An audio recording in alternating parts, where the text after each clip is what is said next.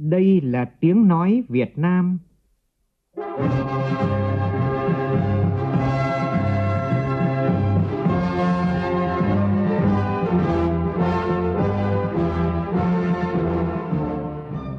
là tiếng nói Việt Nam, phát thanh từ Hà Nội, thủ đô nước Cộng hòa xã hội chủ nghĩa Việt Nam.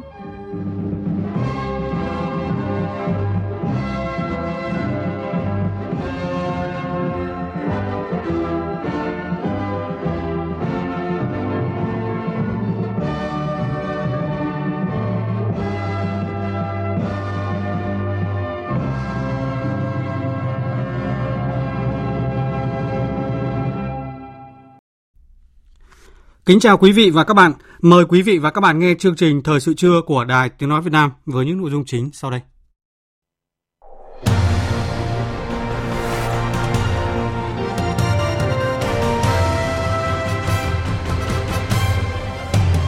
Chính phủ yêu cầu Bộ Giáo dục và Đào tạo khẩn trương trình chính phủ ban hành nghị định sửa đổi quy định về thu quản lý học phí. Nửa nhiệm kỳ thực hiện nghị quyết Đại hội Đảng bộ tỉnh lần thứ 20, Bình Định tiếp tục thực hiện giải pháp 5 trụ cột và 3 khâu đột phá, tạo bứt phá về cơ sở hạ tầng. Đây là thông tin được ông Hồ Quốc Dũng, Bí thư tỉnh ủy Bình Định cho biết trong cuộc trả lời phỏng vấn của phóng viên Đài Tiếng nói Việt Nam. Cộng đồng người Việt được công nhận là dân tộc thiểu số thứ 14 của Slovakia. Đến nay đã có hai quốc gia công nhận cộng đồng người Việt là dân tộc thiểu số của nước sở tại. Trong phần tin thế giới, nỗ lực của Thổ Nhĩ Kỳ nhằm khôi phục thỏa thuận xuất khẩu ngũ cốc biển đen. Khai mạc giải vô địch tango thế giới tại Argentina.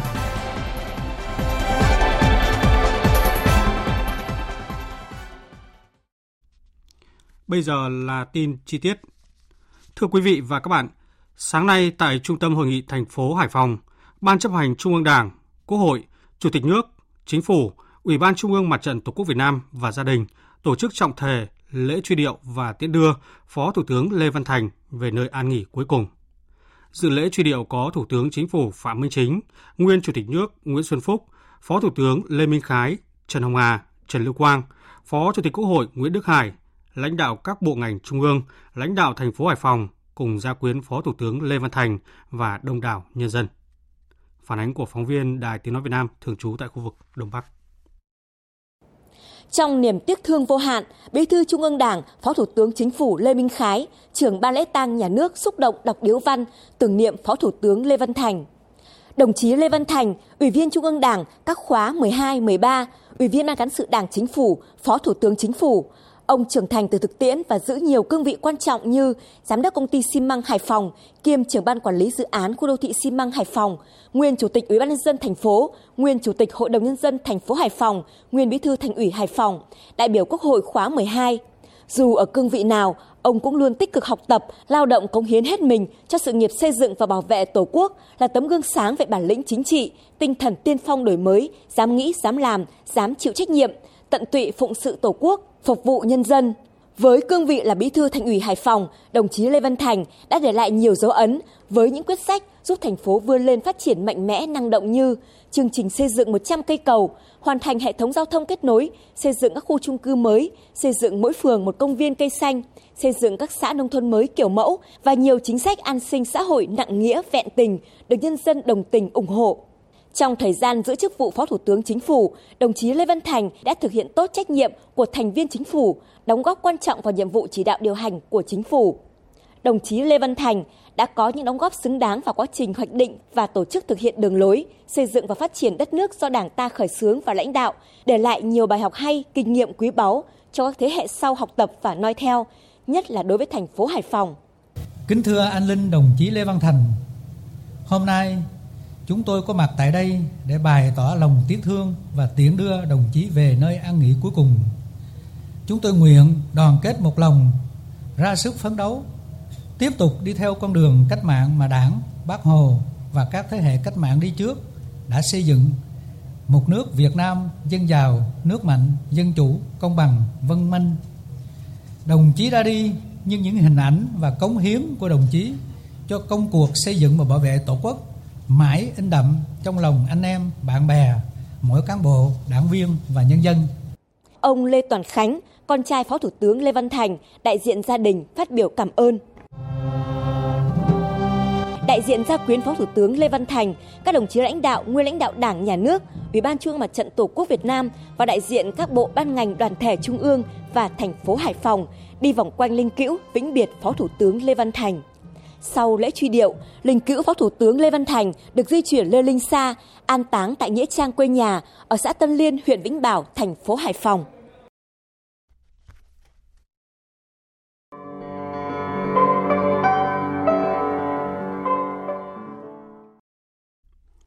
Mời quý vị và các bạn nghe tiếp chương trình Thời sự trưa.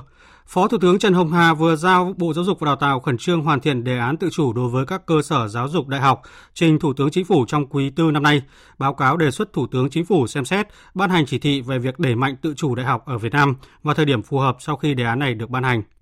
Bộ Giáo dục và Đào tạo tiếp thu ý kiến của các đại biểu, khẩn trương trình chính phủ ban hành nghị định sửa đổi, bổ sung một số điều của nghị định số 81 ngày 27 tháng 8 năm 2021 của chính phủ, quy định về cơ chế thu, quản lý học phí đối với cơ sở giáo dục thuộc hệ thống giáo dục quốc dân và chính sách miễn giảm học phí, hỗ trợ chi phí học tập, giá dịch vụ trong lĩnh vực giáo dục đào tạo để có hiệu lực thi hành trước thời điểm bắt đầu năm học mới 2023-2024.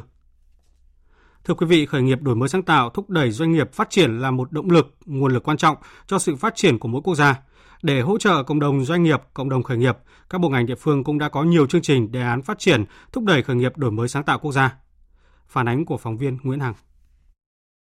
Theo ông Nguyễn Đức Hiển, Phó trưởng Ban Kinh tế Trung ương, tại Nghị quyết 52 và Nghị quyết 29 của Bộ Chính trị đã xác định tầm nhìn đến năm 2045 đưa Việt Nam trở thành một trung tâm sản xuất thông minh, trung tâm khởi nghiệp đổi mới sáng tạo hàng đầu châu Á. Đây là một tầm nhìn thể hiện quyết tâm cao. Bộ Chính trị đã đề ra nhiều chủ trương, chính sách và định hướng cho doanh nghiệp đầu tư phát triển công nghệ, đầu tư mạo hiểm để thực hiện. Cùng với đó, đẩy nhanh quá trình phát triển công nghiệp hóa, hiện đại hóa, đổi mới sáng tạo, phát triển vườn ươm doanh nghiệp – Ông Nguyễn Đức Hiển nêu rõ. Việt Nam cũng là một số ít trong các nước trên thế giới đang trong quá trình tự tạo ra những sản phẩm đổi mới sáng tạo riêng của quốc gia mình. Chúng tôi ờ, thực hiện nhiệm vụ hướng dẫn kiểm tra giám sát thực hiện nghị quyết 52 của Bộ Chính trị thì có rất nhiều các cái tỉnh thành phố tiêu biểu như là Hà Nội, Thành phố Hồ Chí Minh, Quảng Nam, ờ, Đà Nẵng, Bình Dương đã rất là tích cực trong cái việc triển khai các chính sách riêng của địa phương để hỗ trợ thúc đẩy phong trào khởi nghiệp đổi mới sáng tạo và đạt được rất là nhiều kết quả tích cực. Để hỗ trợ cộng đồng doanh nghiệp, cộng đồng khởi nghiệp, các bộ ngành địa phương cũng đã có nhiều chương trình, đề án phát triển, thúc đẩy khởi nghiệp đổi mới sáng tạo quốc gia. Nhằm thúc đẩy phát triển hệ sinh thái khởi nghiệp đổi mới sáng tạo, thời gian qua tỉnh Quảng Nam đã ban hành nhiều chủ trương cơ chế chính sách cũng như huy động mọi nguồn lực để khởi động chương trình khởi nghiệp và chính thức vận hành hệ sinh thái khởi nghiệp từ năm 2018. Qua 5 năm triển khai hỗ trợ khởi nghiệp, hầu hết chỉ tiêu đề ra đều đạt và vượt, có chỉ tiêu vượt rất cao, tính đến đầu năm 2022, các chỉ tiêu đến năm 2025 cơ bản đã hoàn thành, một số kết quả nổi bật như công tác tuyên truyền, hỗ trợ được đẩy mạnh trên các cơ quan thông tấn báo chí, trang mạng xã hội, góp phần lan tỏa khát vọng khởi nghiệp, công tác đào tạo cố vấn khởi nghiệp, giảng viên khởi nghiệp được chú trọng. Ông Lê Chí Thanh, Chủ tịch Ủy ban nhân dân tỉnh Quảng Nam cho biết: Tỉnh Quảng Nam địa phương tuy đi sau về xây dựng cái phong trào khởi nghiệp, nhưng khi chúng tôi đã bắt đầu thì chúng tôi tìm ra cách đi mới, cách làm mới để quyết tâm đưa phong trào khởi nghiệp phát triển nhanh mạnh không hình thức. Và đến nay thì 14 trên 18 địa phương của tỉnh đã thành lập các câu lạc bộ à, khởi nghiệp ở địa phương của mình. Chúng tôi động viên, theo dõi, giúp đỡ để các câu lạc bộ này vượt qua những khó khăn và hiện nay đang vững bước trên con đường phát triển Chương trình khởi nghiệp quốc gia được Liên đoàn Thương mại và Công nghiệp Việt Nam khởi xướng từ năm 2002 và duy trì cho đến nay đã có hàng vạn thanh niên tham gia vào hàng nghìn dự án khởi nghiệp sáng tạo và hàng nghìn nhà khởi nghiệp đã trưởng thành phát triển. Đến nay, nước ta đang xếp ở vị trí 48 trên 132 quốc gia về chỉ số đổi mới sáng tạo toàn cầu, theo báo cáo của Tổ chức Sở hữu trí tuệ thế giới. Chỉ đứng sau Singapore và Thái Lan trong các nước Đông Nam Á – theo báo cáo thường niên của DO Venture và Cento Venture, hệ sinh thái khởi nghiệp Việt Nam hiện đang ở vị trí thứ ba trong số 6 nền kinh tế top đầu ASEAN, chỉ sau Indonesia và Singapore. Phóng viên Hà Nam đưa tin hơn 2.200 chỉ tiêu việc làm, học nghề và xuất khẩu lao động với mức lương từ 5 đến 15 triệu đồng một người một tháng được các doanh nghiệp đơn vị tham gia tuyển dụng tuyển sinh tại phiên giao dịch việc làm lưu động quận Nam Từ Liêm năm 2023 diễn ra sáng nay tại Hà Nội. Tham gia phiên giao dịch việc làm có 40 doanh nghiệp, trong đó có 19 doanh nghiệp thuộc lĩnh vực thương mại dịch vụ, còn lại là các doanh nghiệp hoạt động trong lĩnh vực khác như sản xuất, xuất khẩu lao động, bảo hiểm, nhà hàng, khách sạn. Hưởng ứng cuộc thi tìm kiếm giải pháp công nghệ dữ liệu với cuộc sống của Bộ Công an và các đối tác tổ chức, sáng nay Thành đoàn Hà Nội tổ chức lễ phát động và hướng cuộc thi tìm kiếm giải pháp công nghệ dữ liệu với cuộc sống với chủ đề Thử thách công nghệ ứng dụng trí tuệ nhân tạo vào kết nối chuỗi cung ứng doanh nghiệp vừa và nhỏ. Tin của phóng viên Phương thoại Cuộc thi nhằm khuyến khích các đoàn viên thanh niên đưa ra các ý tưởng hình thành sản phẩm, giải pháp, dịch vụ công nghệ thiết thực phục vụ ba trụ cột gồm chính phủ số với các giải pháp thúc đẩy dịch vụ công hiệu quả, hoạt động số tập trung vào các giải pháp thúc đẩy các dịch vụ an sinh xã hội và kinh tế số với các giải pháp thúc đẩy phát triển kinh tế. Anh Trần Quang Hưng, Phó Bí thư Thành đoàn Hà Nội cho biết. Liên quan đến cái chủ đề của chúng ta ở đây là cái ứng dụng AI Ờ, vào trong cái ờ, chuỗi cung ứng của doanh nghiệp vừa và nhỏ. Đấy thì ờ, doanh nghiệp vừa và nhỏ là một cái khối đối tượng mà chúng tôi rất là mong là tham gia được vào cái cuộc thi này. Ừ, bởi vì chính họ sẽ là những người đưa những cái mô hình, ví dụ cho vay dựa trên chấm điểm tín dụng khả tín mà nó không phải CIC mà áp dụng vào thực tế. Thì rất là mong các đồng chí, các bạn cũng sẽ cùng đồng hành cùng với chương trình và có những cái mô hình hiệu quả cụ thể để đồng hành cùng với C06 với Bộ Công an và với Thành đoàn. Theo ban tổ chức, đối tượng dự thi là công dân Việt Nam đang sinh sống ở trong nước hoặc nước ngoài, người nước ngoài sinh sống trên lãnh thổ Việt Nam, các tập thể cá nhân tham gia cuộc thi đưa ra những ý tưởng, sản phẩm, dịch vụ, giải pháp có tính đổi mới, ứng dụng chuyển đổi số, áp dụng vào thực tiễn, giải quyết được các bài toán của doanh nghiệp và đơn vị mang lại hiệu quả kinh tế cao. Thời gian nhận tác phẩm dự thi đến hết ngày 14 tháng 9 năm 2023 tại cổng thông tin dataforlife.network Vòng sơ khảo dự kiến từ ngày 25 tháng 9 đến ngày 1 tháng 10 năm 2023.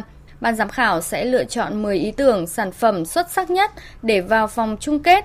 Vòng thi chung kết dự kiến từ ngày 1 tháng 10 đến ngày 16 tháng 11 năm 2023.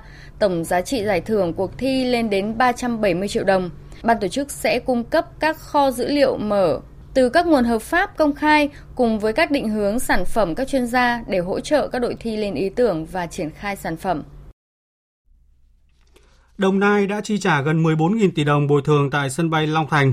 Đây là thông tin của tỉnh Đồng Nai báo cáo đoàn giám sát của Ủy ban Trung ương Mặt trận Tổ quốc Việt Nam do bà Trương Thị Ngọc Ánh, Phó Chủ tịch làm trưởng đoàn tại cuộc làm việc với Ủy ban Nhân dân tỉnh mới đây về việc bồi thường, hỗ trợ tái định cư tại dự án sân bay Long Thành. Tin của phóng viên Duy Phương. Phát biểu tại buổi giám sát, bà Trương Thị Ngọc Ánh đề nghị địa phương tiếp tục giả soát lại những kiến nghị của người dân về công tác bồi thường tái định cư đảm bảo việc xét duyệt phải hợp tình hợp lý, tránh để xảy ra việc trục lợi từ chính sách. Bên cạnh đó, chính quyền địa phương nhanh chóng giải quyết đơn thư còn tồn động và trả lời công khai cho người dân. Ngoài ra, cần phối hợp với các ngành chức năng để hoàn thiện hạ tầng trong khu tái định cư, đảm bảo cho đời sống của người dân tại nơi ở mới. Trước đó, đoàn giám sát đã đi thực tế khu tái định cư Lộc An Bình Sơn và làm việc với Ủy ban Nhân dân huyện Long Thành. Ông Lê Văn Tiếp, Chủ tịch Ủy ban Nhân dân huyện Long Thành cho biết Công tác bồi thường đã chi trả 13.937 tỷ đồng cho 11.546 trường hợp, còn lại 709 trường hợp chưa đồng ý nhận 441 tỷ đồng. Về tái định cư, huyện đã bố trí cho hơn 4.000 hộ, đang hoàn chỉnh hồ sơ là 129 hộ, có 285 hộ đang được tổng hợp khó khăn vướng mắc để xử lý. Số hộ đã được xét duyệt tái định cư nhưng không đủ điều kiện là 1.001 hộ. Ông Tiếp nói đối với cái dự án cảng hàng không này thì chúng ta quy hoạch cũng được gần 20 năm. Do đó về cái công tác quản lý đất đai trước đây là chúng ta hình như là hạn chế, gần như là hoàn toàn cái quyền của các người dân trong cái dự án này. Việc mua bán sang dựng cũng không có, là việc xây dựng nhà chúng ta cũng hạn chế việc xây dựng. Do đó thì phát sinh rất là nhiều cái tình trạng mua bán dưới tay, cho nên cái việc mà bồi thường là rất là khó khăn. Sở Xây dựng thành phố Đà Nẵng đã công bố mở bán nhà ở xã hội thuộc khu đô thị xanh Bầu Tràm, Lakeside đợt 9. Đợt mở bán nhà xã hội thuộc khu đô thị xanh Bầu Tràm Lakeside lần này gồm 310 căn hộ với diện tích căn hộ 45 đến 70 m2, có giá 16 triệu đồng một mét vuông. Mức giá bán này đã bao gồm thuế giá trị gia tăng 5%, chưa bao gồm chi phí bảo trì 2%. Các hộ gia đình cá nhân đăng ký mua liên hệ trực tiếp chủ đầu tư. Thời gian tiếp nhận hồ sơ đăng ký từ ngày 21 tháng 8 đến ngày 8 tháng 9 tại văn phòng Ban Quản lý Dự án Trung cư Nhà ở xã hội. Tính đến hết tháng 4 năm nay, thành phố Đà Nẵng đã hoàn thành gần 14.000 căn hộ trung cư nhà ở xã hội và gần 1.150 phòng ký túc xá sinh viên. Thời gian tới, Ủy ban nhân dân thành phố Đà Nẵng đã phê duyệt điều chỉnh chương trình phát triển nhà ở thành phố, sẽ đầu tư gần 20.500 căn hộ nhà ở xã hội. Tại thành phố Hồ Chí Minh vừa diễn ra hội nghị liên kết du lịch giữa tỉnh Thanh Hóa với thành phố Hồ Chí Minh và 5 tỉnh Đông Nam Bộ gồm Tây Ninh, Bình Dương, Bình Phước, Đồng Nai và Rịa Vũng Tàu. Tin của phóng viên Tỷ Huỳnh thường trú tại thành phố Hồ Chí Minh. Với hơn 1.500 di tích và danh thắng, hội tụ đầy đủ các loại hình du lịch, Thanh Hóa xác định thành phố Hồ Chí Minh và các tỉnh Đông Nam Bộ là thị trường tiềm năng để quảng bá và liên kết phát triển du lịch. Những năm qua, du lịch Thanh Hóa luôn đứng top đầu của cả nước về thu hút khách du lịch. Năm 2023, địa phương này đặt mục tiêu đón 12 triệu lượt khách và trong tương lai gần, địa phương này phấn đấu thu hút và đón du khách quốc tế đến trải nghiệm du lịch Thanh Hóa, hương sắc, bốn mùa, Ông Nguyễn Văn Thi, Phó Chủ tịch Thường trực Ủy ban Nhân dân tỉnh Thanh Hóa cho biết, địa phương hội tụ đủ tiềm năng của ba vùng kinh tế là vùng núi Trung Du, vùng đồng bằng và vùng ven biển. Ở Thanh Hóa thì có sân bay Thọ Xuân, thì hiện nay thì có những ngày mà cao điểm thì tỉnh Thanh Hóa đón khoảng 25 chuyến bay từ thành phố Hồ Chí Minh đến Thanh Hóa và ngược lại. Đây là cái ờ, lượng khách khá lớn và tỉnh Thanh Hóa cũng đang tập trung để nâng cấp đầu tư sân bay Thọ Xuân thành sân bay quốc tế trong tương lai gần và chúng tôi sẽ đón các cái hành khách từ ờ, nước ngoài từ Nhật, từ Hàn Quốc và từ Singapore cũng như là từ Thái Lan về với Thanh Hóa trong tương lai gần. Ông Nguyễn Trung Khánh, Cục trưởng Cục Du lịch Quốc gia Việt Nam hoan nghênh những nỗ lực của tỉnh Thanh Hóa trong đầu tư phát triển các sản phẩm du lịch mới và hoạt động xúc tiến liên kết quảng bá, phát triển du lịch với thành phố Hồ Chí Minh và các tỉnh Đông Nam Bộ. Đồng thời, Cục trưởng Cục Du lịch Quốc gia Việt Nam cũng ghi nhận đánh giá cao thành phố Hồ Chí Minh với vai trò động lực đầu tàu và là thị trường khách du lịch nội địa lớn của cả nước với mức thu nhập bình quân đầu người được xếp hàng cao nhất cả nước. Ông Nguyễn Trung Khánh cho biết về những tín hiệu lạc quan của ngành du lịch trong 8 tháng qua. Trong 8 tháng đầu năm thì à, ngành du lịch Việt Nam đã đón được khoảng 7,8 triệu lượt khách du lịch quốc tế đến và chúng ta đã gần đạt được cái mục tiêu đề ra trong cả năm là 8 triệu khách. Đồng thời thì à, khách du lịch nội địa thì à, trong tháng 8 thì chúng ta cũng đã ước đạt được khoảng 9,5 triệu lượt. Đưa cái tổng số khách du lịch nội địa trong cả nước trong 8 tháng đầu năm đã đạt khoảng 86 triệu lượt đạt trên 85% so với cái, cái mục tiêu đã đề ra của cả năm. Bảo tàng lịch sử quốc gia Việt Nam vừa hoàn tất công tác khảo cổ học ở Điện Cần Chánh sau một tháng triển khai thăm dò trên diện tích khoảng 200 m2. Điện Cần Chánh được xây dựng vào năm 1804 dưới thời vua Gia Long của Triều Nguyễn. Đây là một trong những công trình chính và quan trọng nhất bên trong Hoàng thành Huế. Phóng viên Lê Hiếu, thường trú tại miền Trung, đưa tin. Kết quả khảo sát cho thấy sự biến động kết cấu nền móng của điện Cần Chấn từ khi xây dựng vào thời vua Gia Long đến các đợt trùng tu về sau này. Theo nhận định ban đầu của các nhà khảo cổ học, điện Cần Chấn được xây dựng trên nền địa chất yếu. Có thể trước đây là vùng ao hồ sinh lầy, nền móng của ngôi điện đã được gia cố qua các đợt trùng tu. Việc khảo cổ điện Cần Chấn là cơ sở để xây dựng phương án tu bổ, phục hồi di tích này trong thời gian tới. Điện Can Chánh nằm trên trục thành đạo của Hoàng thành Huế, cùng với các công trình quan trọng như Ngọ Môn, Điện Thái Hòa, Đài Cung Môn, Điện Can Thành, Điện Khôn Thái, Điện Kiến Trung. Dưới triều huyện, Điện Can Chánh là nơi làm việc của các vua và cũng là nơi tổ chức các tiệc lễ quan trọng. Tại đây, mỗi tháng nhà vua sẽ thiết triều 4 lần vào các ngày mùng 5, mùng 10, 20 và 25 âm lịch. Năm 1947, do chiến tranh, di tích này bị phá hủy hoàn toàn, chỉ còn lại phần nền móng Ông Nguyễn Ngọc Chất, Phó trưởng phòng nghiên cứu sưu tầm Bảo tàng lịch sử quốc gia Việt Nam, phụ trách khảo cổ nền điện Cần Chấn cho biết. Chợ Gần Tránh thì về cơ bản có hai cái giai đoạn nổi bật mà chúng ta có thể là căn cứ thiết kế tái thiết lại công trình đó là Đồng Khánh Khải Định cái giai đoạn Đồng Khánh và Khải Định rõ ràng nhất và đầy đủ cơ sở nhất để chúng ta có thể tiến hành trùng tu. Thời Đồng Khánh thì gần như là là mang cái bộ khung, mang cái kiến trúc cũng như là kết cấu của cái thời Gia Long chỉ là có sự đôn nền lên và thay cái vật liệu mới hơn. Còn cái thời Khải Định thì có sự trang hoàng hơn, đầy đủ cái nội thất mà chúng ta được biết qua tư liệu sẽ giúp cho chúng ta vấn đề trùng tu khi mà tái thiết lại cái không gian cái nội thất của cái điện Cần Tránh. Tại kỳ họp chuyên đề năm 2021, Hội đồng Nhân dân tỉnh Thừa Thiên Huế khóa 8, nhiệm kỳ 2021-2026 đã thông qua nghị quyết phê duyệt chủ trương đầu tư dự án tu bổ phục hồi và tôn tạo điện Cần Chấn với kinh phí gần 200 tỷ đồng. Tiếp tục phiên tòa xét xử vụ án nâng khống giá trong dự án trồng cây xanh tại Hà Nội. Sáng nay, đại diện Viện Kiểm sát đã luận tội và đề nghị mức án đối với ông Nguyễn Đức Trung, cựu Chủ tịch Ủy ban nhân dân thành phố Hà Nội và 14 bị cáo khác. Phóng viên Đài Tiếng Nói Việt Nam thông tin. Bản luận tội nêu rõ, với cương vị là Chủ tịch Ủy ban dân thành phố Hà Nội giai đoạn 2016-2019, là người đứng đầu cơ quan quản lý nhà nước thành phố Hà Nội, bị cáo Nguyễn Đức Trung đã lợi dụng chức vụ, quyền hạn, can thiệp chỉ đạo toàn diện xuyên suốt công tác trồng cây trên địa bàn thành phố Hà Nội. Bị cáo Nguyễn Đức Trung chỉ đạo miệng đối với ông Lê Văn Dục, giám đốc Sở Xây dựng, ông Nguyễn Nguyên Trà, trưởng phòng hạ tầng kỹ thuật đô thị Sở Xây dựng áp đặt buộc ông Lê Văn Dục và các lãnh đạo cán bộ có liên quan thuộc Sở Xây dựng phải đặt hàng trực tiếp công ty Sinh Thái Xanh. Công ty này do Bùi Văn Mận thành lập tháng 6 năm 2016 không đủ năng lực để đấu thầu hoặc đặt hàng trồng cây, nhưng do có mối quan hệ thân thiết với bị cáo Trung thực hiện xây dựng trồng cây tại vườn ươm nút giao đại lộ Thăng Long quốc lộ 21. Do chỉ đạo của ông Trung, Sở Xây dựng Hà Nội buộc phải đặt hàng công ty Sinh Thái Xanh và công viên cây xanh trồng cây. Quá trình thực hiện, các bị cáo nâng khống giá cây để đưa vào hồ sơ dự toán quyết toán gây thiệt hại cho nhà nước số tiền hơn 34,7 tỷ đồng.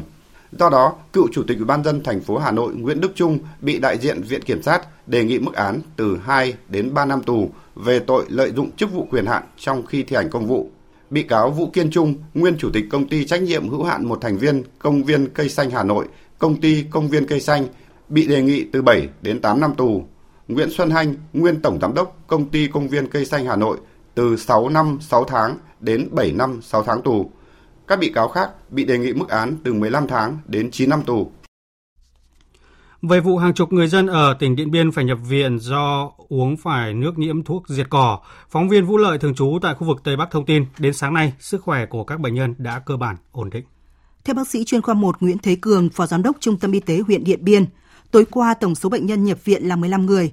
Trung tâm đã làm các xét nghiệm cho tất cả bệnh nhân nhưng không có các chỉ số nào đặc biệt, do đó đã tiến hành các biện pháp tiêm truyền, giải độc, giảm đau và điều trị các triệu chứng. Đến sáng nay, sức khỏe của các bệnh nhân đã cơ bản ổn định. Trung tâm hiện đang tiếp tục vận động thêm 5 người khác trong các hộ gia đình này đến đơn vị để kiểm tra kỹ các chỉ số để có các biện pháp can thiệp kịp thời. Bên cạnh đó, đơn vị cùng phối hợp với Trung tâm Kiểm soát Bệnh tật tỉnh Điện Biên lấy mẫu nước gửi đi xét nghiệm ở Trung ương để có thể xác định rõ nguyên nhân xảy ra vụ việc. Kết quả xét nghiệm tại lâm sàng và x quang phổi thì đều triệu chứng ổn định có dấu hiệu nặng. Tuy nhiên là bệnh nhân này có triệu chứng kêu đau đầu chóng mặt mà hiện tại thì tất cả các chỉ số mà đều à, ổn định hết. Các à, xét nghiệm mà cần lâm sàng không có cái à, bất thường gì theo khuyến cáo của Trung tâm Y tế huyện Điện Biên, khi người dân có dấu hiệu đau đầu, hoa mắt, chóng mặt, đau tức ngực, nghi ngờ bị ngộ độc thuốc cỏ cháy, cần đến ngay các cơ sở y tế gần nhất để được thăm khám điều trị bởi thuốc cỏ cháy sẽ gây tổn thương rất lớn đến phổi, nếu để lâu dài sẽ nguy hiểm đến tính mạng. Trước đó như đã đưa tin, nhiều người dân thuộc 4 hộ gia đình ở bản Co Pục, xã Hua Thanh tỉnh huyện Điện Biên tỉnh Điện Biên khi sử dụng nguồn nước lấy từ hồ chứa nước nậm khẩu hu về sử dụng đã có nhiều biểu hiện bị ngộ độc. Nguyên nhân của vụ việc bước đầu được xác định là do những ngày trước đó, đơn vị vận hành khai thác công trình thủy lợi Hồ Nậm Khẩu Hu, xã Hua Thanh đã cho nhân viên phun thuốc trừ cỏ gần với khu vực nguồn nước mà các hộ gia đình này lấy về. Hiện chưa xác định được việc này có gây ảnh hưởng hay không và có phải là nguyên nhân chính dẫn đến việc nhiều người dân bị ngộ độc phải nằm viện hay không. Tuy nhiên trước mắt về phía công ty đã nhận trách nhiệm chi phí toàn bộ viện phí cho những người nằm viện. Hiện vụ việc đang được các cơ quan tiếp tục làm rõ.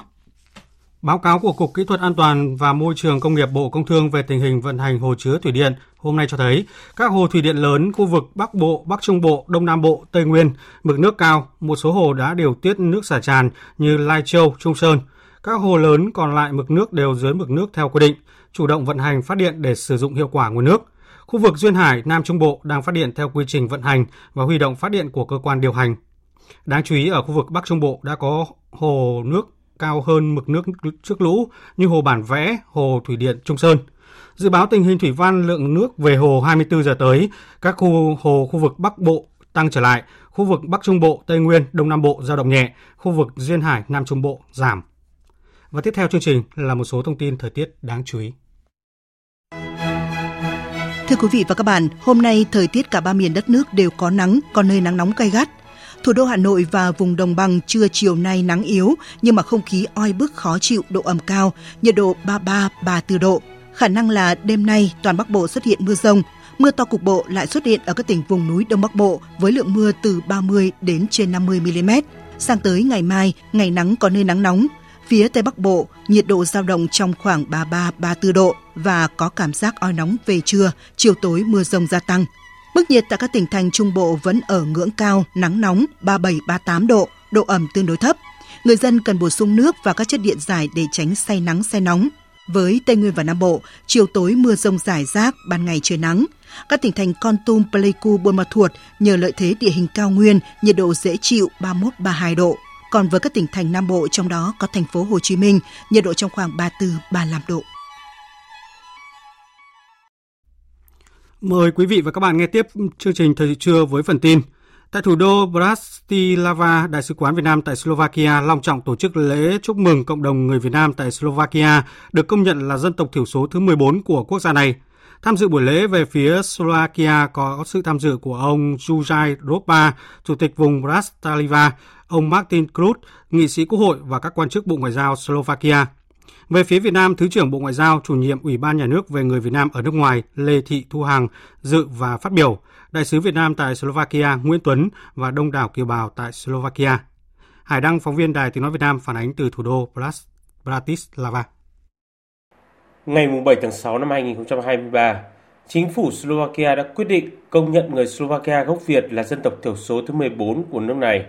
Đến nay, cộng đồng người Việt tại Slovakia là cộng đồng người Việt thứ hai trên thế giới sau Séc được công nhận là dân tộc thiểu số của nước sở tại. Chia sẻ với niềm vui của bà con trong ngày lễ trọng đại này, Thứ trưởng Lê Thị Thu Hằng cho rằng cộng đồng ta bằng trí tuệ và bản lĩnh, sự lao động cần cù và ý chí vượt khó, bằng cách ứng xử hài hòa cùng truyền thống văn hóa tốt đẹp, đã dần khẳng định được vị thế trong xã hội sở tại, để bây giờ được coi là một phần của đại gia đình các dân tộc Slovakia. Tôi cho rằng là cái vinh quang này nó đã được ừ, đánh đổi bằng rất nhiều cái mồ hôi, nước mắt, ờ, bằng cái sự ừ, vượt khó của cộng đồng ta.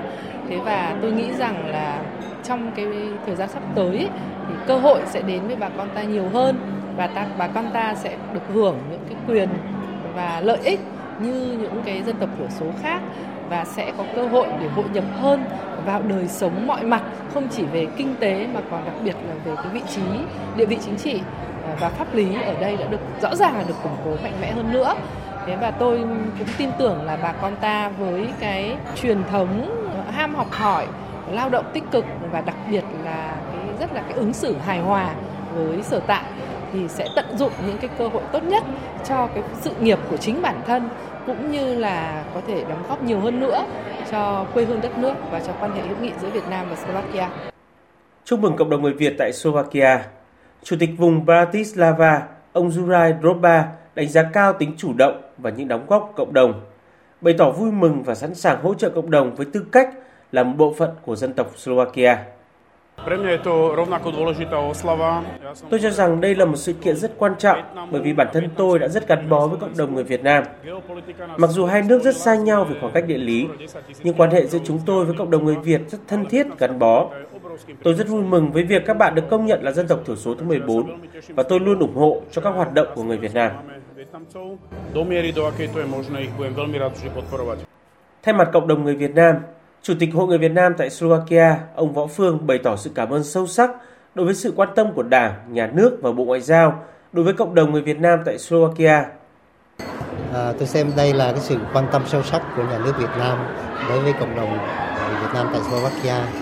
À, tôi rất là chân thành cảm ơn cái sự quan tâm đó.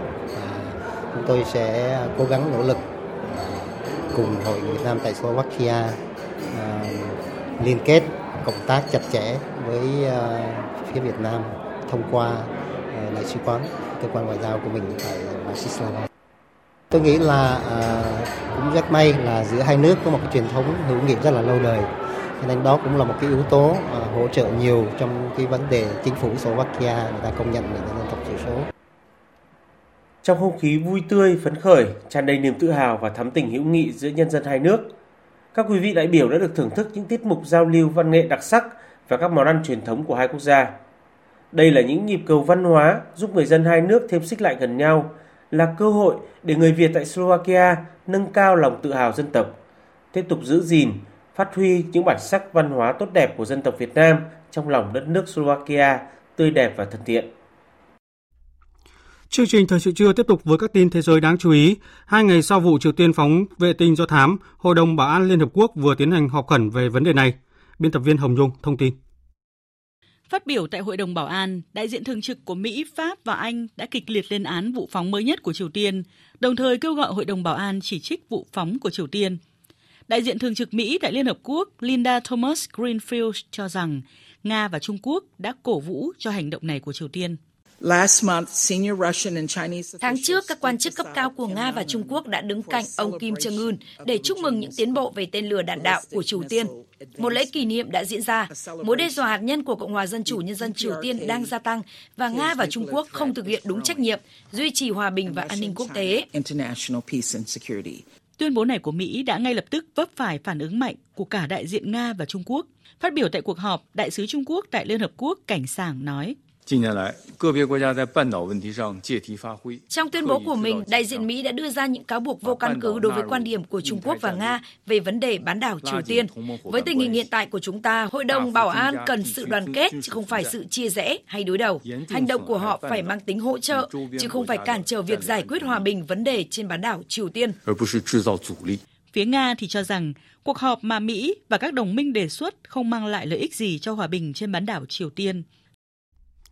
Nhằm hạ nhiệt giá lương thực thế giới, nhiều nỗ lực từ cộng đồng thế giới đã được đẩy mạnh để cứu vãn thỏa thuận xuất khẩu ngũ cốc biển đen, trong đó có nỗ lực của Thổ Nhĩ Kỳ. Hôm qua, Ngoại trưởng Thổ Nhĩ Kỳ Hakan Fidan đã có cuộc gặp Ngoại trưởng Ukraine Dmytro Kuleba để ban về thỏa thuận xuất khẩu ngũ cốc Biển Đen. Tại cuộc gặp, cả hai ngoại trưởng đều khẳng định tầm quan trọng của thỏa thuận xuất khẩu ngũ cốc Biển Đen khi nói rằng các lựa chọn khác ngoài thỏa thuận ngũ cốc Biển Đen đều không tối ưu. Phát biểu tại cuộc họp báo chung với người đồng cấp Thổ Nhĩ Kỳ, Ngoại trưởng Ukraine Dmytro Kuleba nhấn mạnh. Chúng tôi đang nghiên cứu các tuyến đường thay thế và đó là nhiệm vụ của chúng tôi. Nhưng khách quan mà nói, thỏa thuận ngũ cốc Biển Đen vẫn là giải pháp tối ưu xét từ mọi quan điểm. Chúng tôi có thể mở rộng đáng kể việc vận chuyển ngũ cốc qua các hành lang trên bộ, nhưng việc phong tỏa đối với Biển Đen cần phải được chấm dứt. Về phần mình, Ngoại trưởng Thổ Nhĩ Kỳ Hakan Fidan nhấn mạnh việc gia hạn thỏa thuận ngũ cốc Biển Đen là ưu tiên hàng đầu của nước này. Ưu tiên của Thổ Nhĩ Kỳ là đổi mới sáng kiến ngũ cốc Biển Đen. Sáng kiến này có một vị trí quan trọng đối với an ninh lương thực thế giới và các nỗ lực nhân đạo khác. Về vấn đề này, Tổng thống của chúng tôi đang thực hiện một công việc rất có hệ thống, thông qua các cuộc thảo luận và trao đổi ý kiến với một nhóm các chủ thể, bao gồm Ukraine, Liên Hợp Quốc, Nga, châu Âu và Mỹ. Hiện tôi không muốn dành thời gian để đi vào chi tiết, nhưng một điều chắc chắn là những nỗ lực của chúng tôi sẽ được tiếp tục. Tôi hy vọng sẽ đạt được kết quả tốt. Ngoài Ukraine, giới chức Thổ Nhĩ Kỳ cũng đang nỗ lực để thuyết phục Nga quay trở lại thỏa thuận. Người phát ngôn Điện Kremlin, ông Dmitry Peskov cho biết các quan chức Nga đang chuẩn bị cho cuộc gặp giữa Tổng thống Nga Vladimir Putin và người đồng cấp Thổ Nhĩ Kỳ Tayyip Erdogan dự kiến sẽ sớm diễn ra. Một trong những nội dung được hai bên tập trung thảo luận là về việc khôi phục thỏa thuận xuất khẩu ngũ cốc Biển Đen. Phát biểu với báo giới tại thủ đô Moscow, ông Peskov nhấn mạnh. Cuộc gặp giữa Tổng thống Putin và Tổng thống Erdogan sẽ sớm diễn ra. Chúng tôi thường đồng bộ hóa các thông báo về các chuyến thăm như vậy với các nước đối tác của mình và chúng tôi sẽ thông báo ngay thời gian và địa điểm sẽ diễn ra sự kiện. Cuộc họp đang được chuẩn bị và nó đang được chuẩn bị rất kỹ lưỡng. Theo các nguồn tin, sau khi Thổ Nhĩ Kỳ và Nga đàm phán về việc khôi phục thỏa thuận xuất khẩu ngũ cốc, các bên cũng sẽ nhóm họp với Liên Hợp Quốc về vấn đề này. Nếu thành công, các cuộc đàm phán sẽ có thêm sự tham gia của Ukraine sau đó. Cục Dự trữ Liên bang Mỹ Fed cảnh báo cơ quan này có thể tiếp tục tăng lãi suất hơn nữa trong thời gian tới nhằm kiềm chế lạm phát. Biên tập viên Phương Anh thông tin. Phát biểu tại hội nghị kinh tế Jackson Hole tại bang Wyoming, Mỹ, Chủ tịch Cục Dự trữ Liên bang Mỹ Fed Jerome Powell nhấn mạnh Nhiệm vụ của Fed là đưa lạm phát xuống mức mục tiêu 2% và chúng ta sẽ làm như vậy. Chúng ta đã thắt chặt chính sách đáng kể trong năm qua. Dù lạm phát đã giảm từ đỉnh, một diễn biến đáng hoan nghênh nhưng vẫn quá cao. Chúng ta sẵn sàng tăng lãi suất hơn nữa nếu thích hợp cho đến khi lạm phát giảm ổn định về mức mục tiêu.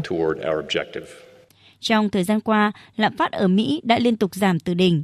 Tuy nhiên, ông Powell nhận định việc vẫn còn quá sớm để tuyên bố chiến thắng trong cuộc chiến chống lạm phát, ngay cả khi dữ liệu hè này cho thấy mọi thứ đang có lợi cho Fed khi CPI tháng 6 và 7 đều giảm.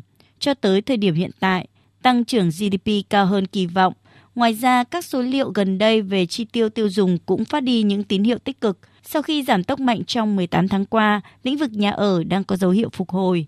Fed hiện rất thận trọng khi quyết định xem có nên thắt chặt chính sách hiện tại hay thay vào đó là giữ lãi suất không đổi và chờ đợi những dữ liệu tiếp theo. Khôi phục sự ổn định về giá là điều cần thiết khi hướng tới một giai đoạn bền vững với các điều kiện thị trường lao động mạnh mẽ mang lại lợi ích cho tất cả mọi người. Giải vô địch tango thế giới vừa khai mạc tại thủ đô Buenos Aires của Argentina, quy tụ sự tham gia của đông đảo vũ công tới từ khắp nơi trên thế giới. Biên tập viên Đài Tiếng Nói Việt Nam thông tin.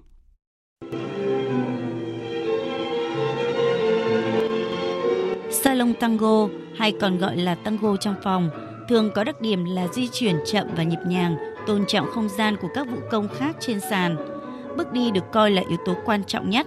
Trong khi đó, stage tango hay còn gọi là tango sân khấu, đúng như tên gọi là điệu tango được biểu diễn trên sân khấu lớn để phục vụ khán giả. Dù ở thể loại nào, các cặp công cũng phải trải qua từ vòng loại tới chung kết. Các thí sinh tham gia tranh tài cùng nhau thể hiện những kỹ năng nhảy tango điêu luyện của mình với các động tác uyển chuyển theo điệu nhạc.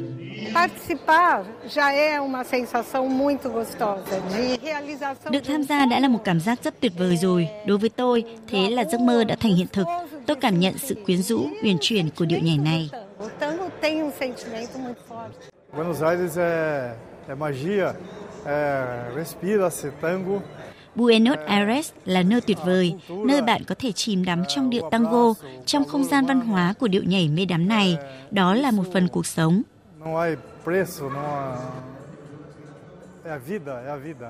El tango para mí es un estilo de vida. Eh, Đối với tôi, tango giống như một phong cách sống, là cách chúng tôi gặp gỡ nhau bằng những cái ôm. Đó là khoảnh khắc giúp chúng ta kết nối với mọi người. Nó giống như một cuộc đối thoại, một cuộc gặp gỡ. Đó là tình yêu, là niềm đam mê, là sự thể hiện. Đó chính là cuộc sống. Giải vô địch tango thế giới năm nay dự kiến sẽ kéo dài cho đến hết ngày 3 tháng 9 tới.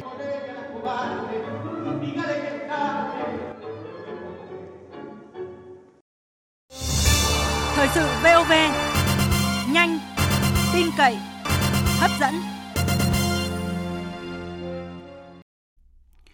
Quý vị và các bạn đang nghe chương trình Thời sự trưa của Đài Tiếng Nói Việt Nam. Thưa quý vị và các bạn, Ban chấp hành Đảng bộ tỉnh Bình Định đang tiến hành sơ kết giữa nhiệm kỳ thực hiện nghị quyết Đại hội Đảng bộ tỉnh lần thứ 20. Đi qua nửa nhiệm kỳ, tỉnh Bình Định đã thực hiện có hiệu quả việc phát triển 5 trụ cột và 3 khâu đột phá, tạo bứt phá về cơ sở hạ tầng và đạt 9 chỉ tiêu quan trọng. Phóng viên Thanh Hà phỏng vấn ông Hồ Quốc Dũng, Bí thư tỉnh ủy Bình Định về kết quả thực hiện nghị quyết Đại hội Đảng toàn bộ tỉnh trong nửa nhiệm kỳ vừa qua. Mời quý vị và các bạn cùng nghe. Thưa ông Hồ Quốc Dũng, giai đoạn 2020-2025 thì tỉnh Bình Định phấn đấu trở thành tỉnh phát triển thuộc nhóm dẫn đầu khu vực miền Trung và tự chủ ngân sách. Đến nay thì nửa nhiệm kỳ đi qua thì tỉnh Bình Định đã thực hiện được cái mục tiêu này như thế nào? Trong nghị quyết là lần thứ 20 đảng bộ tỉnh, chúng tôi ờ, xác định cái mục tiêu là sẽ đưa Bình Định trở thành ờ, một trong những tỉnh phát triển trong cái nhóm đầu của miền Trung từ Thanh Hóa nó vào Bình Thuận. Tiến tới là sẽ tự chủ về ngân sách. Trong 3 năm sẽ ra dịch 21, 22 và 6 tháng 23 thì Bình Định đều là tăng trưởng dương. Trong đó 2021 thì chúng tôi tăng trưởng khoảng 4,31%. Năm 2022 là tăng trưởng 8,57%. Và 6 tháng đầu năm 2023 thì tăng trưởng 6,46%. Bình quân lại trong 3 năm thì tốc độ tăng trưởng là khoảng 6,61%. Theo nghị quyết khoảng đến năm 2025 chúng tôi cố gắng là thu ngân sách là đạt khoảng 16 ngàn. Năm 2022 là ngân sách Bình Định đã thu đạt trên 16 ngàn tỷ. Trong một vài năm tới thì chúng tôi sẽ tự chủ được ngân sách. Quy mô kinh tế của Bình Định hiện nay thì đang ở top thứ 6 trong 14 tỉnh và chúng tôi đang cố gắng vượt lên top 5 ở miền Trung này với cái tiềm năng lợi thế và những cái bước chuẩn bị chúng tôi hy vọng rằng là thời gian đến thì chúng tôi có thể đạt được cái mục tiêu là, là trở thành một cái tỉnh phát triển trong cái nhóm đầu của miền Trung. Thưa ông, trong 25 chỉ tiêu cơ bản mà nghị quyết đại hội đảng bộ tỉnh lần thứ 20 đã đề ra thì đến giữa nhiệm kỳ đã có bao nhiêu chỉ tiêu đã hoàn thành và bao nhiêu chỉ tiêu chưa hoàn thành? Trong các cái chỉ tiêu cơ bản đã đề ra thì hiện nay chúng tôi có khoảng 9 cái chỉ tiêu là cơ bản đã hoàn thành. Với cái tiềm năng những nguồn lực mà chúng tôi đã đầu tư trong thời gian qua thì chúng tôi hy vọng rằng là trong thời gian đến chúng tôi sẽ hoàn thành cơ bản các cái mục tiêu chỉ tiêu mà nghị quyết đại hội lần thứ 20 đảng bộ tỉnh đã đề ra. Tỉnh Bình Định chúng tôi đang tiến hành sơ kết giữa nhiệm kỳ tôi nghĩ rằng là cái thời gian đến là sẽ là những cái cơ hội rất là lớn để Bình Định nó có thể tăng tốc phát triển Thực hiện nghị quyết đại hội đảng bộ tỉnh Bình Định lần thứ 20 thì tỉnh đã tập trung phát triển năm trụ cột chính. Đến giữa nhiệm kỳ này thì năm trụ cột chính đã được thực hiện đến đâu thưa ông? Chúng tôi xác định năm cái trụ cột và ba cái khâu đột phá. Từng trụ cột như vậy thì chúng tôi đều có những bước đi rất vững chắc để từng bước là chúng ta đạt được cái mục đích để đề ra. Cái trụ cột thứ nhất là về công nghiệp. Thì chúng tôi bước đầu đã định hình, quy hoạch được các cái khu công nghiệp. Cụ thể là mới nhất là cái khu công nghiệp BKM vừa ship. Đưa các nhà đầu tư đến với Bình Định. Cố gắng là tăng tỷ trọng công nghiệp. Trong cái cơ cấu chung của tỉnh, làm sao đến năm 2025 thì công nghiệp dịch vụ là chiếm trên 70% thì nông nghiệp là khoảng trên 20% thôi. Cái thứ hai là thương mại dịch vụ du lịch. Xác định đưa du lịch trở thành ngành kinh tế mũi nhọn có bước phát triển rất là tốt. Du lịch Bình Định từ một cái địa phương là không ai biết đến. Chúng tôi đã phát triển trở thành một cái điểm đến nó hấp dẫn trong và ngoài nước. Sau khi hết dịch thì năm 2023 này thì 6 tháng đầu năm chúng tôi đã đón được gần 2,8 triệu lượt khách. Thứ ba là cái nông nghiệp cái trụ cột thứ tư là dịch vụ logistics gắn với cảng quy nhơn này. Và cảng quy nhơn trong những năm qua là đều là một những cảng hoạt động rất là tốt. Năm 2022 thì chúng tôi đã đón được 12 triệu tấn thông quan. Bước đầu là quy hoạch các cái khu logistics dọc quốc lộ 19 mới sắp tới là sẽ quy hoạch tiếp một cái khu logistics xung quanh cái cảng hàng không trụ cột này là gắn cái logistics với cái dịch vụ cảng tôi thu hút hàng hóa từ tây nguyên về cảng quy nhơn một trụ cột thứ năm là phát triển kinh tế biển gắn với đô thị biển. Phát triển đô thị, chúng tôi có hàng chục cái dự án bất động sản gắn với các cái đô thị từ Quy Nhơn ra cho đến Phú Mỹ, hình thành các cái đô thị mới. Tỷ lệ đô thị hóa của Bình Định hiện nay là cao hơn cả nước, khoảng trên 46%. Nó mang lại cái hiệu quả rất là lớn. Thưa ông thì để thực hiện nghị quyết 20 của đảng bộ tỉnh thì tỉnh Bình đã đề ra ba khâu đột phá. À, đến nay thì cái ba khâu đột phá đã thực hiện cái hiệu quả đến giữa nhiệm kỳ như thế nào? các nhà đầu tư du thấy Bình Định là có một sự đổi mới rất là lớn. Giờ chúng tôi đã, đã thực hiện tốt ba cái khâu đột phá. Ấn tượng nhất là đột phá về hạ tầng, trong đó là đặc biệt là giao thông. Thủ tướng Chính phủ về thăm Bình Định đánh giá rất cao về đột phá Bình Định trong cái đầu tư hạ tầng. Chúng tôi đã đầu tư rất nhiều cái công trình giao thông kết nối như là tuyến đường ven biển, đường từ sân bay đến khu kinh tế, rồi đường lên khu BKMS và ship, đường từ cảng Nguyên Nhân lên quốc lộ 1A. Và hiện nay là chúng tôi đang hoàn thành các cái đường kết nối, trường Sơn Cá, kết nối Đông Tây cùng với trung ương cái đường cao tốc Bắc Nam đây là một cái đột phá rất lớn so với nhiệm kỳ trước. Chúng tôi đã thành công trong cái việc huy động nguồn lực để đầu tư kết cấu hạ tầng. Thứ hai là bình định cũng là một trong những cái tỉnh làm rất tốt việc là cải thiện môi trường đầu tư. Chỉ số năng lực cạnh tranh cấp tỉnh của bình định là luôn luôn ở cái nhóm tốt. Cái thứ ba là chúng tôi rất là chú trọng trong cái đào tạo cái nguồn nhân lực. Tỉnh ờ, thông qua hội đồng ban hành nghị quyết về thu hút cái nguồn nhân lực chất lượng cao, hỗ trợ trong cái đào tạo nguồn nhân lực, kéo những cái nhà đầu tư mà có tiềm năng thu hút những cái nguồn nhân lực tốt như là FPT như là TMA về để đầu tư kéo những cái nhân lực có chất lượng cao về Bình Định. Bước đầu chúng tôi đã thành công. Đặc biệt sự thành công của khu đô thị khoa học Quy Hòa khu đô thị khoa học đầu tiên của Việt Nam. Xin trân trọng cảm ơn đồng chí bí thư tỉnh ủy Bình Định đã dành thời gian trả lời phỏng vấn Đài Tiếng nói Việt Nam. Quý vị và các bạn vừa nghe phóng viên Đài Tiếng nói Việt Nam phỏng vấn ông Hồ Quốc Dũng, Bí thư tỉnh ủy Bình Định về kết quả thực hiện nghị quyết Đại hội Đảng bộ tỉnh Bình Định trong nửa nhiệm kỳ vừa qua. Tiếp theo chương trình như thường lệ, trưa thứ bảy hàng tuần, biên tập viên Đài Tiếng nói Việt Nam điểm một số sự kiện vấn đề nổi bật trong tuần. Những phát ngôn ấn tượng, những con số đáng chú ý. Làm việc với Ban Thường vụ tỉnh ủy và cán bộ chủ chốt tỉnh Lạng Sơn hôm qua, Tổng Bí thư Nguyễn Phú Trọng lưu ý với trọng trách là phên dậu quốc gia về quốc phòng an ninh, đồng thời cũng là phên dậu về kinh tế, Lạng Sơn phải đặc biệt coi trọng chăm lo xây dựng củng cố vững chắc nền quốc phòng toàn dân gắn với thế trận an ninh nhân dân, kết hợp chặt chẽ với phát triển kinh tế xã hội và củng cố quốc phòng an ninh, xây dựng khu vực phòng thủ vững chắc.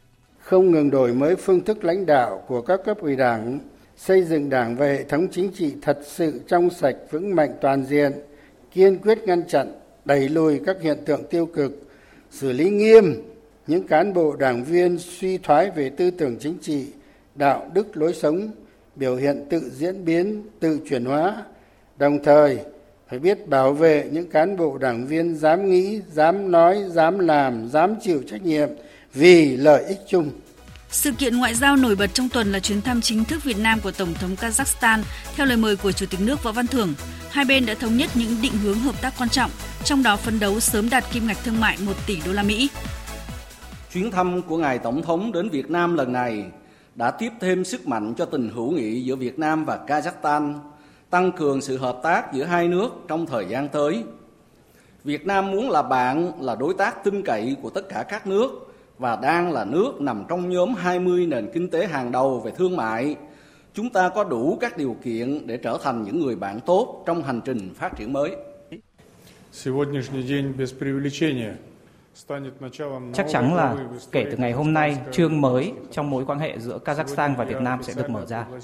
Chúng ta có rất nhiều tiềm năng và cùng với đó là có rất nhiều công việc cần phải hoàn thành phía trước.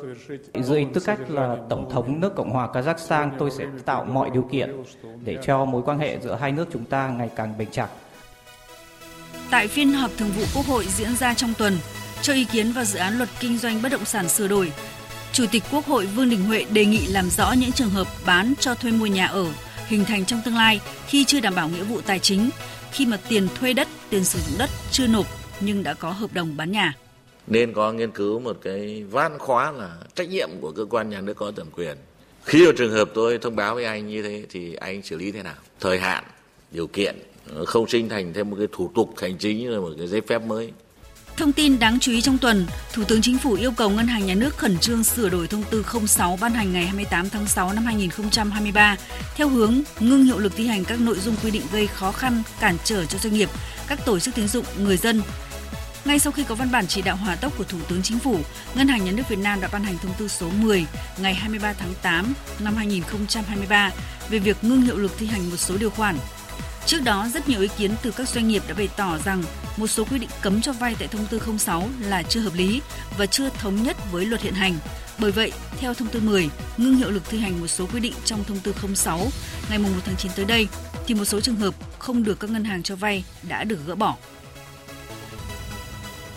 Đồng Nai đã hoàn tất bàn giao toàn bộ 5.000 ha đất dự án sân bay Long Thành cho Cảng vụ Hàng không miền Nam Hiện nay, hạng mục đào đắp san nền dự án sân bay Long Thành đã cơ bản hoàn thành. Gói thầu quan trọng xây dựng nhà ga hành khách và đường băng cất hạ cánh cũng đã tìm được nhà thầu. Hai thí sinh thủ khoa khối A00 trượt nguyện vọng 1 là thông tin thu hút sự quan tâm của dư luận trong tuần. Với mức điểm chuẩn 29,42 trên 30 điểm, ngành khoa học máy tính của Đại học Bách khoa Hà Nội đã trở thành ngành có điểm chuẩn cao kỷ lục của năm nay. Lý giải nguyên nhân cả hai thủ khoa tổ hợp A00 đều không trúng tuyển nguyện vọng 1 vào ngành khoa học máy tính, Phó giáo sư tiến sĩ Nguyễn Phong Điền, Phó giám đốc Đại học Bách khoa Hà Nội cho biết. Chúng tôi cho phép thí sinh sử dụng điểm thi tốt nghiệp trung học phổ thông để có thể xét tuyển vào ngành cao nhất là khoa học máy tính và như vậy chỉ chọn với một cái số lượng hạn định và chỉ tiêu thì những em tốt nhất mới được chọn. Ngoài ra thì Bách khoa Hà Nội cũng tuyển với một số lượng chỉ tiêu không nhỏ à, cho cái kỳ thi Bách khoa tổ chức riêng đó là đánh giá tư duy và cũng chỉ trong top 5% những thí sinh đạt cao nhất thì mới có thể có cơ hội trúng tuyển vào khoa học máy tính. Chỉ tiêu cũng được phân bổ cho một nhóm các thí sinh đặc biệt xuất sắc trong cái quá trình mà nhà trường xét tuyển theo phương thức gọi là xét tuyển tài năng. Thống kê cho thấy năm nay điểm chuẩn ở khối ngành xã hội có xu hướng giảm nhẹ, đặc biệt một số ngành hot cũng đã không còn tình trạng điểm chuẩn ở mức 30 điểm. Điểm chuẩn cơ bản giữ ổn định như năm trước, biến động chỉ từ 0,5 đến 1 điểm tùy ngành đào tạo cũng là mức điểm chuẩn năm nay của nhiều trường đại học, kể cả đối với nhóm trường thuộc khối công an, quân đội. Tuy nhiên, tại nhiều trường, biên độ chênh lệch điểm chuẩn trúng tuyển giữa các ngành đào tạo khá lớn, từ 8 điểm đến hơn 10 điểm như là Đại học Bách khoa Hà Nội, điểm chuẩn trúng tuyển theo phương thức xét tuyển điểm thi của ngành cao nhất 29,42 điểm và ngành có điểm chuẩn trúng tuyển thấp nhất là 21 điểm, chênh lệch tới hơn 8 điểm Ngành cao điểm nhất của trường Đại học Sư phạm Hà Nội là ngành sư phạm lịch sử với 28,42 điểm, cao hơn 10 điểm so với ngành có điểm trúng tuyển thấp nhất của trường là sư phạm mỹ thuật 18,3 điểm. Tiếp theo chương trình thời sự trưa nay là trang tin thể thao.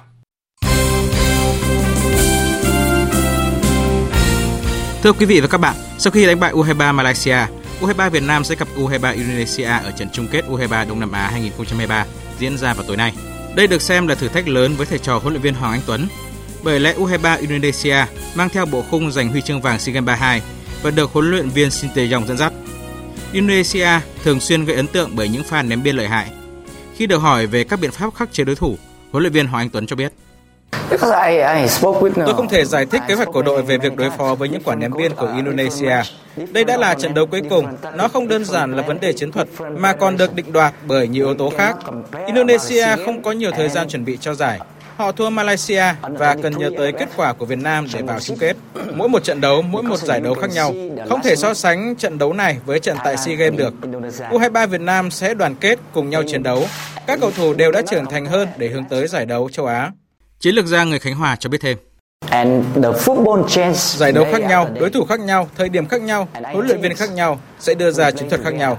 Trận Indonesia thua Malaysia ở vòng bảng cũng không nói lên điều gì cả. Các bạn có thể nhìn trận đấu giữa U23 Indonesia và U23 Thái Lan ở bán kết sẽ thấy đôi bên khác hẳn so với hồi ở SEA Games 32. Chúng tôi cũng vậy, chúng tôi sẽ cùng chiến đấu bên nhau. Tôi luôn nhắc các cầu thủ của tôi là không ngừng học hỏi. Mục tiêu xa của chúng tôi vẫn là phát triển để tiếp cận gần hơn với trình độ của châu Á. Trận chung kết U23 Đông Nam Á giữa Việt Nam và Indonesia sẽ diễn ra trên sân Jaehyong lúc 20 giờ tối nay 26 tháng 8. Trong khi đó, đội U23 do huấn luyện viên Chu dẫn dắt đang trong giai đoạn rèn luyện tại Trung tâm Đào tạo bóng đá trẻ Việt Nam. Theo huấn luyện viên Chu ngoài Nhật Nam và Minh Trọng, những cái tên còn lại trong danh sách tập trung lần này chưa chắc được giữ lại để tham dự vòng loại U23 châu Á sắp tới. Tôi không thể gọi tập thể này là đội U23 Việt Nam thực sự, mà chỉ coi họ là đội tuyển chọn U23 Việt Nam. Họ là nòng cốt hướng tới mục tiêu xa hơn nữa trong tương lai. Ngoài ra do chúng ta có nhiều giải khác nhau đặc biệt ở cấp độ U23 với những nhiệm vụ khác nhau. Ví dụ có một đội U23 Việt Nam đang dự giải U23 Đông Nam Á 2023. Đội này có nhiều cầu thủ trẻ nên họ cũng không phải là đội U23 thực sự với lực lượng mạnh nhất. Đó là điều bình thường khi có nhiều giải đấu khác nhau trong cùng khoảng thời gian. Huấn luyện viên Chuzie cũng khẳng định ông đang có trong tay danh sách 60 cầu thủ có thể cạnh tranh vị trí ở đội tuyển Việt Nam. Chúng tôi đang trong quá trình hướng tới vòng loại World Cup 2026 diễn ra từ tháng 11 tới. Với cương vị huấn luyện viên trưởng cả đội tuyển Việt Nam và U23 Việt Nam, tôi có ưu thế để làm việc quan sát số lượng lớn cầu thủ. Tôi vẫn đang trong quá trình xây dựng và hoàn thiện đội hình. Tôi hiểu rằng cầu thủ càng trẻ càng linh hoạt thì thích nghi với cái mới nhanh hơn. Tuy nhiên, tôi không khép lại cánh cửa với cầu thủ nào. Tôi muốn trao cơ hội bình đẳng cho các cầu thủ. Đang có 60 cầu thủ có thể cạnh tranh vị trí đội tuyển Việt Nam.